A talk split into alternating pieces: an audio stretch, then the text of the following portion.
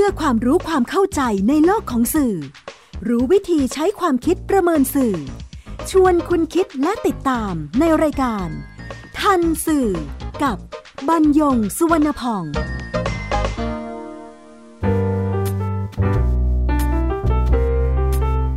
สวัสดีครับคุณผู้ฟัง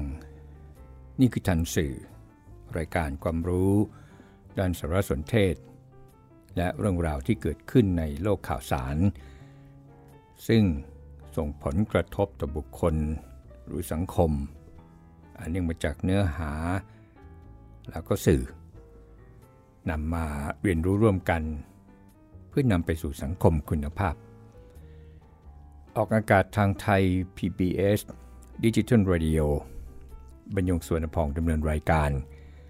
จิตรินเมฆเหลืองประสานงานทันสื่อวันนี้นำเรื่องแชร์ผิด ชีวิตมีปัญหา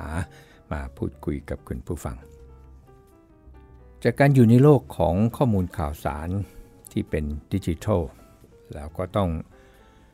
ติดตามอย่างใกล้ชิดทั้ง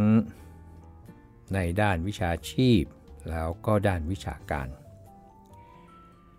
มองเห็นผลกระทบที่เกิดขึ้น บางเรื่องนี่นะครับมีความรุนแรงขึ้น นั่นก็คือการแบ่งปัน ส่งต่อ ที่สับทาง IT คือสับทาง Facebook ที่เขาใช้ก็คือแชร์ข้อมูลข่าวสารในทางลบ ที่ใช้คำว่าในทางลบก็เพราะว่า การแบ่งปันข้อมูลข่าวสารมันก็มีทางดีนะครับที่สร้างสรรค์ และเมื่อเทียบจำนวนแล้วก็ยังมากกว่า ทางลบบนพื้นที่ไซเบอร์ แต่ในเชิงปริมาณที่ว่ามากกว่านั้นเนี่ยเมื่อเทียบผลกระทบต่อครั้ง ในทางลบ โอ้ ทางลบเนี่ยมันส่งผล แล้วก็ไปเบียดบังเชิงบวกในทางปริมาณซะเยอะเลยทีเดียว บางเรื่องรุนแรงนะครับ เพียงแต่ว่าจะมากหรือน้อยเท่านั้นเอง คำว่าแชร์ที่ Facebook เขาใช้ศัพท์ของเขา ในโปรแกรมนี้เนี่ยหมายถึงการส่งต่อข้อความที่พบ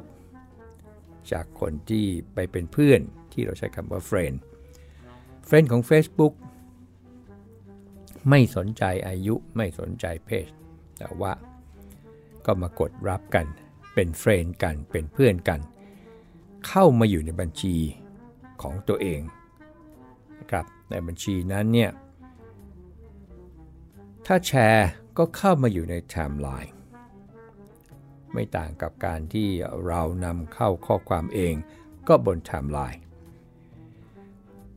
เมื่อเพื่อนที่อยู่ในบัญชีของเรานี่นะครับเปิดแล้วเขาก็มาเห็น แล้วก็ตอบรับการเห็นคำว่าตอบรับการเห็น อันนี้ก็คือการแสดงความรู้สึก กดชอบ ไม่ชอบ เศร้าเสียใจโกรธอะไรอย่างเนี้ยมันก็จะอยู่แค่นั้นนะครับ แต่ถ้าเมื่อใดที่กดแชร์ คือแบ่งปันต่อไป ข้อความนั้นเนี่ยก็จะไปอยู่ในบัญชีของเพื่อนที่เขาแบ่งปันคือบนไทม์ไลน์ของเพื่อนที่เขาแบ่งปันเเพื่อนของเพื่อนเขาก็มีเพื่อนของเขา คือมีเฟรนเนี่ยนะครับ อย่างนี้ กรณีของ Facebook เนี่ยนะครับผู้ใช้แต่ละคนเนี่ยต่างก็มีเพื่อนอยู่ในบัญชีของตัวเองจะมากหรือจะน้อย บางคนนี่เต็มเลยตามจำนวนที่ Facebook กำหนดไว้เดิมก็ตั้งไว้ 3,000 แล้วก็ขยับมาที่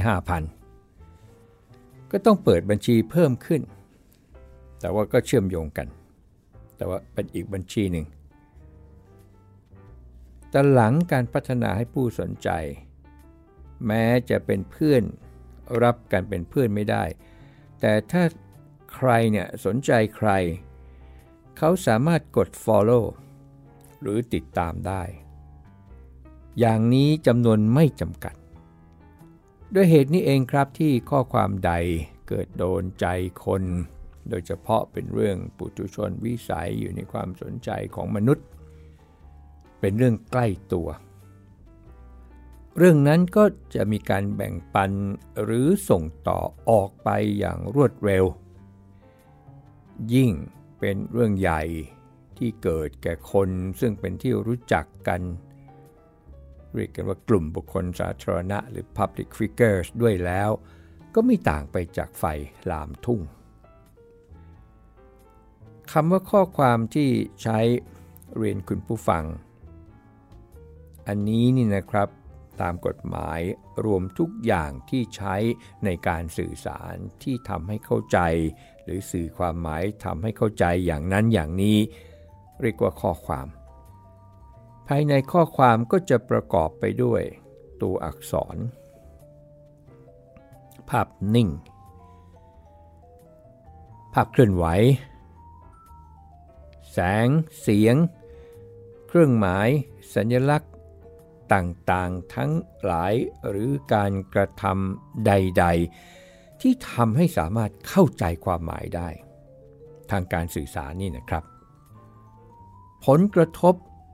เรียนคุณผู้ฟังเรื่องทางกฎหมายก่อน ที่อาจจะหรือจะหรือเกิดแก่ตัวผู้แบ่งปันหรือผู้ส่งต่อข้อความหรือผู้ที่แชร์เนี่ย มีโทษแรงขึ้นครับหลังการแก้ไขพระราชบัญญัติว่าด้วยการกระทำความผิดเกี่ยวกับคอมพิวเตอร์ปี 2550 ฉบับที่ 2 ก็คือปี 2560 ก็จะนำมาสรุปให้คุณผู้ฟังได้ทราบเป็นเบื้องต้นก่อน ประการแรกนะครับ การส่งต่อข้อความซึ่งกฎหมายว่าด้วยการกระทำความผิดเกี่ยวกับคอมพิวเตอร์เรียกว่าข้อมูลคอมพิวเตอร์เนี่ย หรือจดหมายอิเล็กทรอนิกส์กับคนอื่น แล้วไปทำให้เกิดความเดือดร้อนรำคาญ แก่คนที่เขารับ ข้อมูลหรือจดหมายอิเล็กทรอนิกส์ที่เราเรียกกันสั้นๆว่าอีเมล โดยที่ไม่เปิดโอกาสให้ผู้รับเนี่ยเขาสามารถบอกเลิกหรือแจ้งความประสงค์ เพื่อปฏิเสธการตอบรับได้ อย่างนี้นี่นะครับ กฎหมายเนี่ยปรับ สูงสุดเนี่ยถึง 2 0 0 0 0 0บาท อันนี้คือมาตรา 11 วงเล็บ 2 นี่อยังเบานะครับคือแค่ทำให้เดือดร้อนรำคาญ ไม่มีโทษจำคุก แต่ถึงอย่างนั้นเนี่ยค่าปรับเนี่ยก็สูงถึง 2 0 0 0 0 0บาท ประการที่ 2 นะครับ การเผยแพร่ข้อมูลข่าวสารที่ไปบิดเบือนความจริง ก็คือนำเข้าข้อความที่เป็นเท็จ แล้วก็ทำให้ชาวบ้านเขาเสียหาย เกิดความเสียหายแก่ประชาชน ความเสียหายต่อการรักษาความมั่นคงปลอดภัยของประเทศ ความปลอดภัยสาธารณะ อยู่ที่ผู้ตีความอยู่ที่หน่วยงานของรัฐผู้กำกับดูแลแล้วครับ ก็จะมองว่านี่สาธารณะไม่ปลอดภัยละแม้กระทั่งความมั่นคงทางเศรษฐกิจของประเทศ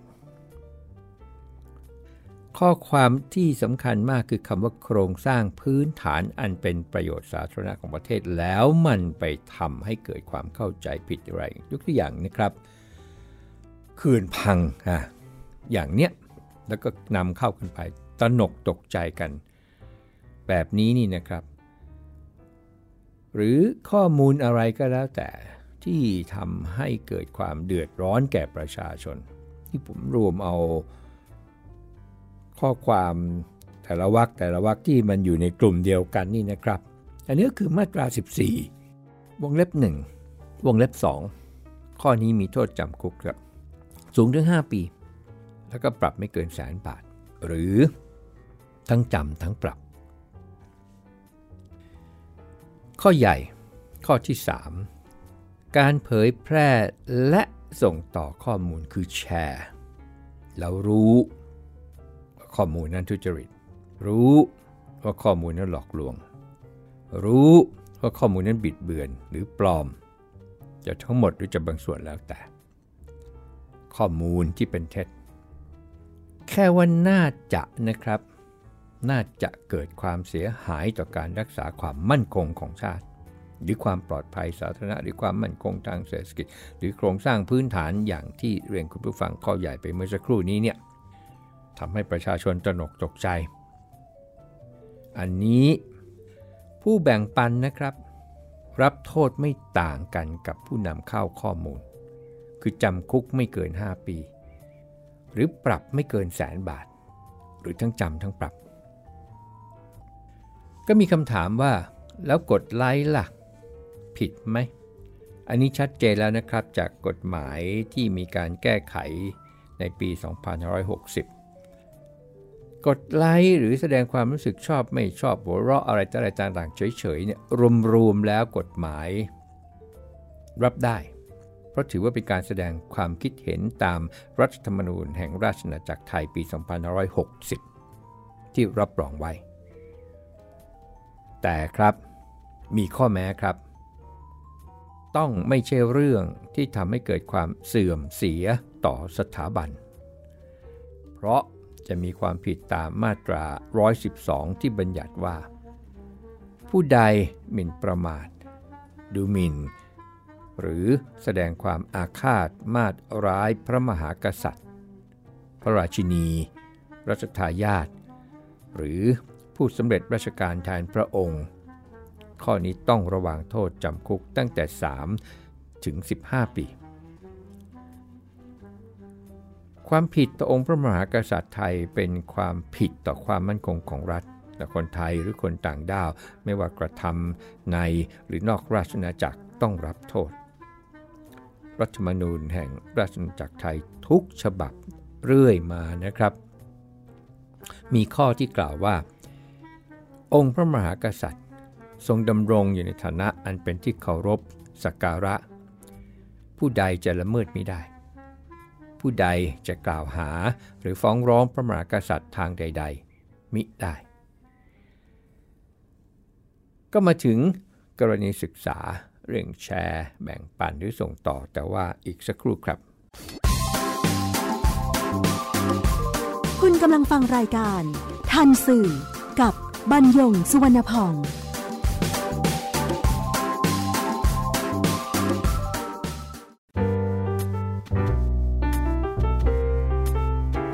เรื่องแชร์ ส่งต่อหรือแบ่งปันสุดแล้วแต่จะใช้คำใด ตัวอย่างที่ได้เกิดขึ้นแล้วนี่นะครับ อย่างกรณี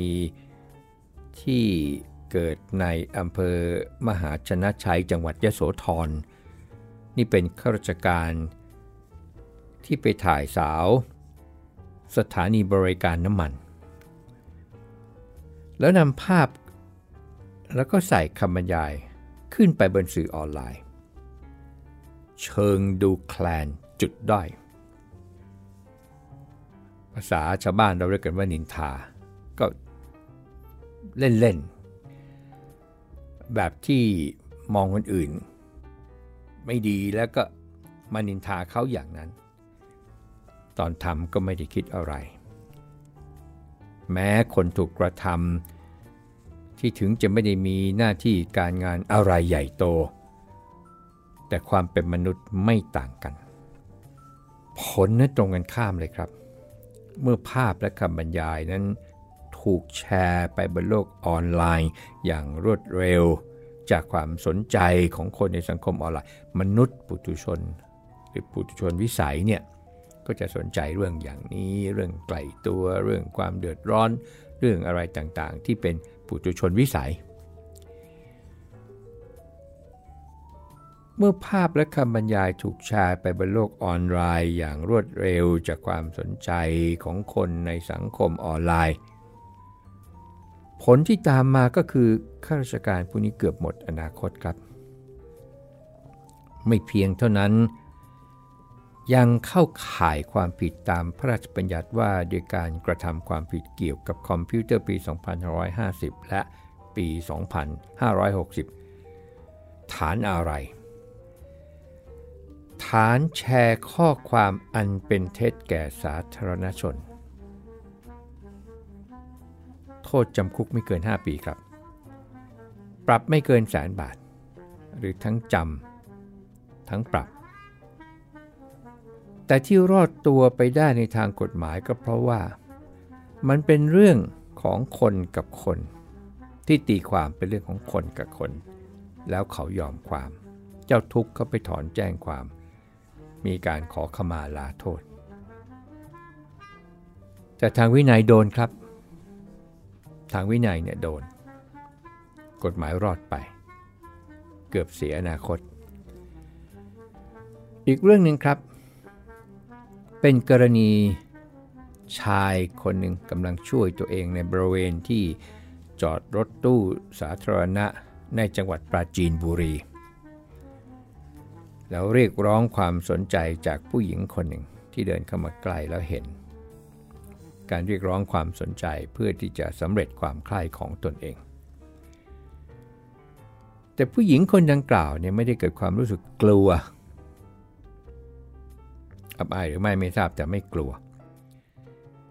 แล้วหยิบโทรศัพท์มือถือขึ้นมาบันทึกคลิปไว้เป็นหลักฐานนำคลิปไปแจ้งความกับเจ้าหน้าที่ตำรวจ ด้วยความปรารถนาดีครับนำคลิปขึ้นโลกออนไลน์ เพื่อเตือนภัยแก่ผู้หญิงด้วยกัน จะได้ไม่พลาด แล้วก็ตกไปเป็นเหยื่อในเรื่องลามกอนาจารจากชายผู้นี้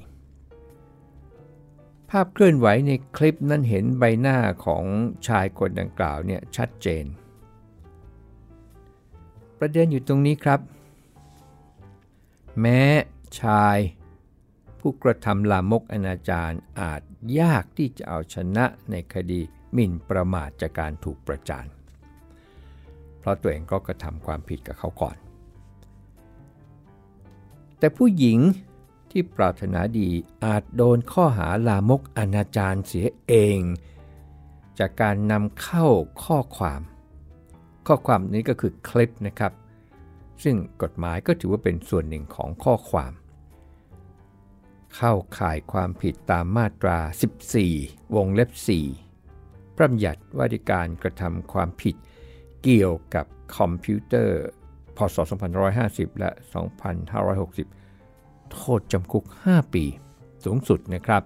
ปรับไม่เกินแสนบาท หรือทั้งจำทั้งปรับ เรื่องนี้เปลี่ยนสถานะจากผู้เสียหาย กลายเป็นผู้ต้องหาเองแล้วครับ นี่ก็คือแชร์ผิด ชีวิตมีปัญหา เรื่องต่อไปครับ เป็นเหตุการณ์ที่มีผู้นำเข้าข้อความขึ้นสื่อออนไลน์ ประจานชาย ที่ติดกล้องไว้ในรองเท้า หวังถ่าย ใต้กระโปรงผู้หญิงในรถไฟฟ้า พอโพสต์เข้าไปก็มีคนเข้ามารุมประนามการกระทำแล้วก็มีการแชร์ แชร์ แชร์ แชร์จนกระทั่งภาพนั้นกลับมาที่ตัวชายผู้นี้ นั่นแหละครับ ถึงได้รู้ว่า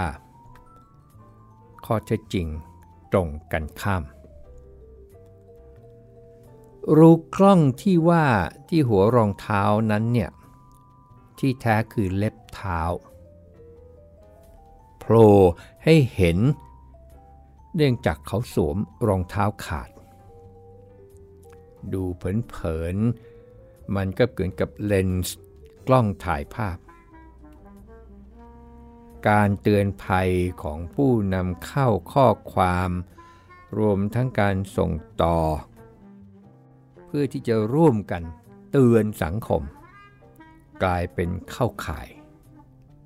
กฎหมายว่าด้วยการกระทำความผิดเกี่ยวกับคอมพิวเตอร์ปี 2550 และปี 2560 แต่ว่าชายผู้นั้นเสียหายไปแล้วครับ คนในสื่อสังคมที่ได้เห็นเรื่องราว ใช่ว่าร้อยทั้งร้อยเนี่ย เมื่อเขารับรู้ครั้งแรก และร้อยทั้งร้อย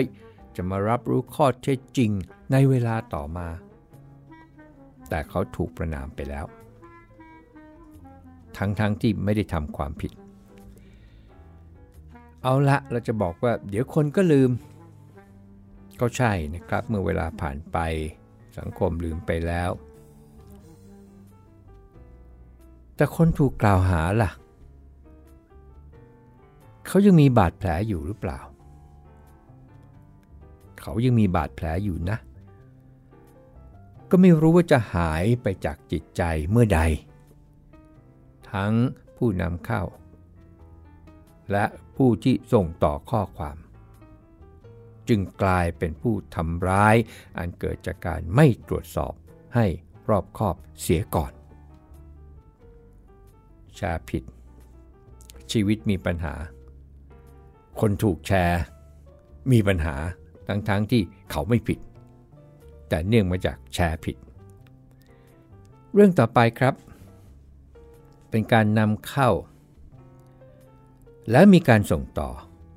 ไปแชร์ภาพของตำรวจ ควบคุมตัวชายชาวต่างชาติ แล้วก็มีคำอธิบายว่า จับได้แล้วมือระเบิดแยกราชประสงค์ เตรียมหนีออกทางเรือชนบุรี แล้วก็มีขีดแล้วก็รอยืนยันอีกทีครับเหมือนกับเอาป้องกันไว้ในหน่อยอะไรทำนองนั้น แต่ก็มีคนแชร์ไปแล้ว ข้อเท็จจริงปรากฏในเวลาต่อมาว่ามีการควบคุมตัวชายต่างชาติจริง เป็นผู้มีสัญชาติฝรั่งเศสสวิส แต่ไม่ใช่คนร้ายครับ เป็นเพียงใบหน้าเนี่ยไปคล้ายกับภาพที่ร่างไว้คือสเกจไว้เท่านั้น แล้วก็ปล่อยตัวไปแล้วตั้งแต่กลางดึกคืนวันเดียวกันเลย ชายต่างชาติคนดังกล่าวก็ขึ้นเครื่องบินออกนอกประเทศไปแล้วด้วย แต่ทางเจ้าหน้าที่ตำรวจนั้น พอเขาไปเห็นที่มีการแชร์กัน เขาก็ต้องออกมาบอกว่าอย่าแชร์ต่อขอให้หยุดการส่งต่อเพื่อความเป็นธรรม และเพื่อเป็นการรักษาสิทธิของคนของคนต่างชาติคนนั้น เพราะเขาไม่ใช่คนร้ายอย่างที่เข้าใจกัน ข้อสังเกตเรื่องนี้ก็คือ ชายชาวต่างชาติรายนี้ยังมีสิทธิ์ฟ้องร้องความเสียหายที่เกิดขึ้นกับตัวเขาครับ เพียงแต่ว่าเขาเลือกที่จะเดินทางออกจากเมืองไทย เท่านั้นไม่อยู่แล้ว แค่ถูกควบคุมตัวนี่ก็ใจก็ฝ่อไปแล้วนี่ไม่ใช่บ้านตัว ต่างบ้านต่างเมืองมาเที่ยว แล้วยังมาโดนอย่างนี้ อีกเรื่องหนึ่งครับ อันนี้เป็นเรื่องเก่าเมื่อปี 2556 แต่ก็อยากนำมาเสนอ เพราะว่า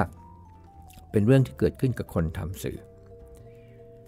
แล้วไปหยิบข้อมูลจากสื่อออนไลน์มาส่งต่อ เป็นรายงานข่าว โครงการจำนำข้าว ว่ามีข้าวเน่ามีสารปนเปื้อน จนเกิดความเสียหายในวงกว้าง เอาละหลังจากได้ข้อเท็จจริง ผู้ดำเนินรายการข่าวทางโทรทัศน์รายนี้ก็ออกมาชี้แจง ว่าได้มาจาก forward mail แล้วก็ยอมรับว่าเป็นข้อมูลเท็จ กรณีนี้แม้ว่าจะมีการขอโทษนะครับ แต่เกิดขึ้นกับคนทำสื่อ ซึ่งต้องมีการตรวจสอบด้วยความละเอียดรอบคอบกว่าคนทั่วไปในฐานะที่เป็นผู้เผยแพร่ข้อมูลข่าวสารที่สังคมยังให้ความเชื่อถือ ในขณะที่ความเป็นสื่อ การแพร่กระจายของข่าวสารย่อมกว้างขวางกว่าบุคคลทั่วไป ผลกระทบจึงสูงกว่า รุนแรงกว่า มากน้อยแค่ไหนขึ้นอยู่กับปัจจัยของเรื่องนั้น และกรณีนี้หนีไม่พ้นเข้าข่ายกฎหมายว่าในการกระทำความผิดเกี่ยวกับคอมพิวเตอร์ ซึ่งตอนนั้นยังมีเพียงฉบับเดียวนะครับ คือปี 2550 โทษก็เบากว่าปี 2560 เรื่องต่อไปนี้ไม่ได้เกิดขึ้นกับคนที่ทำสื่อกระแสหลัก แต่เกิดกับสื่อสังคม เชิงพาณิชย์ที่มีนางแบบสาวนำหลักฐานมาร้องเรียน หลังตัวถูกนำไปใช้ประกอบข่าวพริตตี้สาวคิดสั้นกระโดดตึกหวังฆ่าตัวตายจนเธอถูกเข้าใจผิด เกิดความเสื่อมเสีย เพราะผู้จ้างงานขาดความเชื่อมั่นในตัว นี่ก็มาจาก เรื่องของการแบ่งปันอีก ครับการนำเข้าและส่งต่อข้อมูลนั้นยังมีผลกระทบทางจิตใจต่อผู้ที่เกี่ยวข้องแม้ว่าจะไม่มีประเด็นปัญหาทางกฎหมายก็ตาม เรื่องแบบนี้เกิดขึ้นมาจากการแบ่งปันโดยที่เราเนี่ยไม่ได้ยั้งมือ มันก็เลยกลายเป็นเรื่องแชร์ผิด ชีวิตมีปัญหานั่นเอง พบกันใหม่ในรายการทันสื่อทางไทย PBS Digital Radio บรรยงสวนพอง สวัสดีครับ ติดตามรายการทันสื่อได้ทางวิทยุไทย PBS www.thaipbsradio.com แอปพลิเคชัน Thai PBS Radio ติดตามข่าวสารทาง Facebook ได้ที่ facebook.com/thaipbsradiofan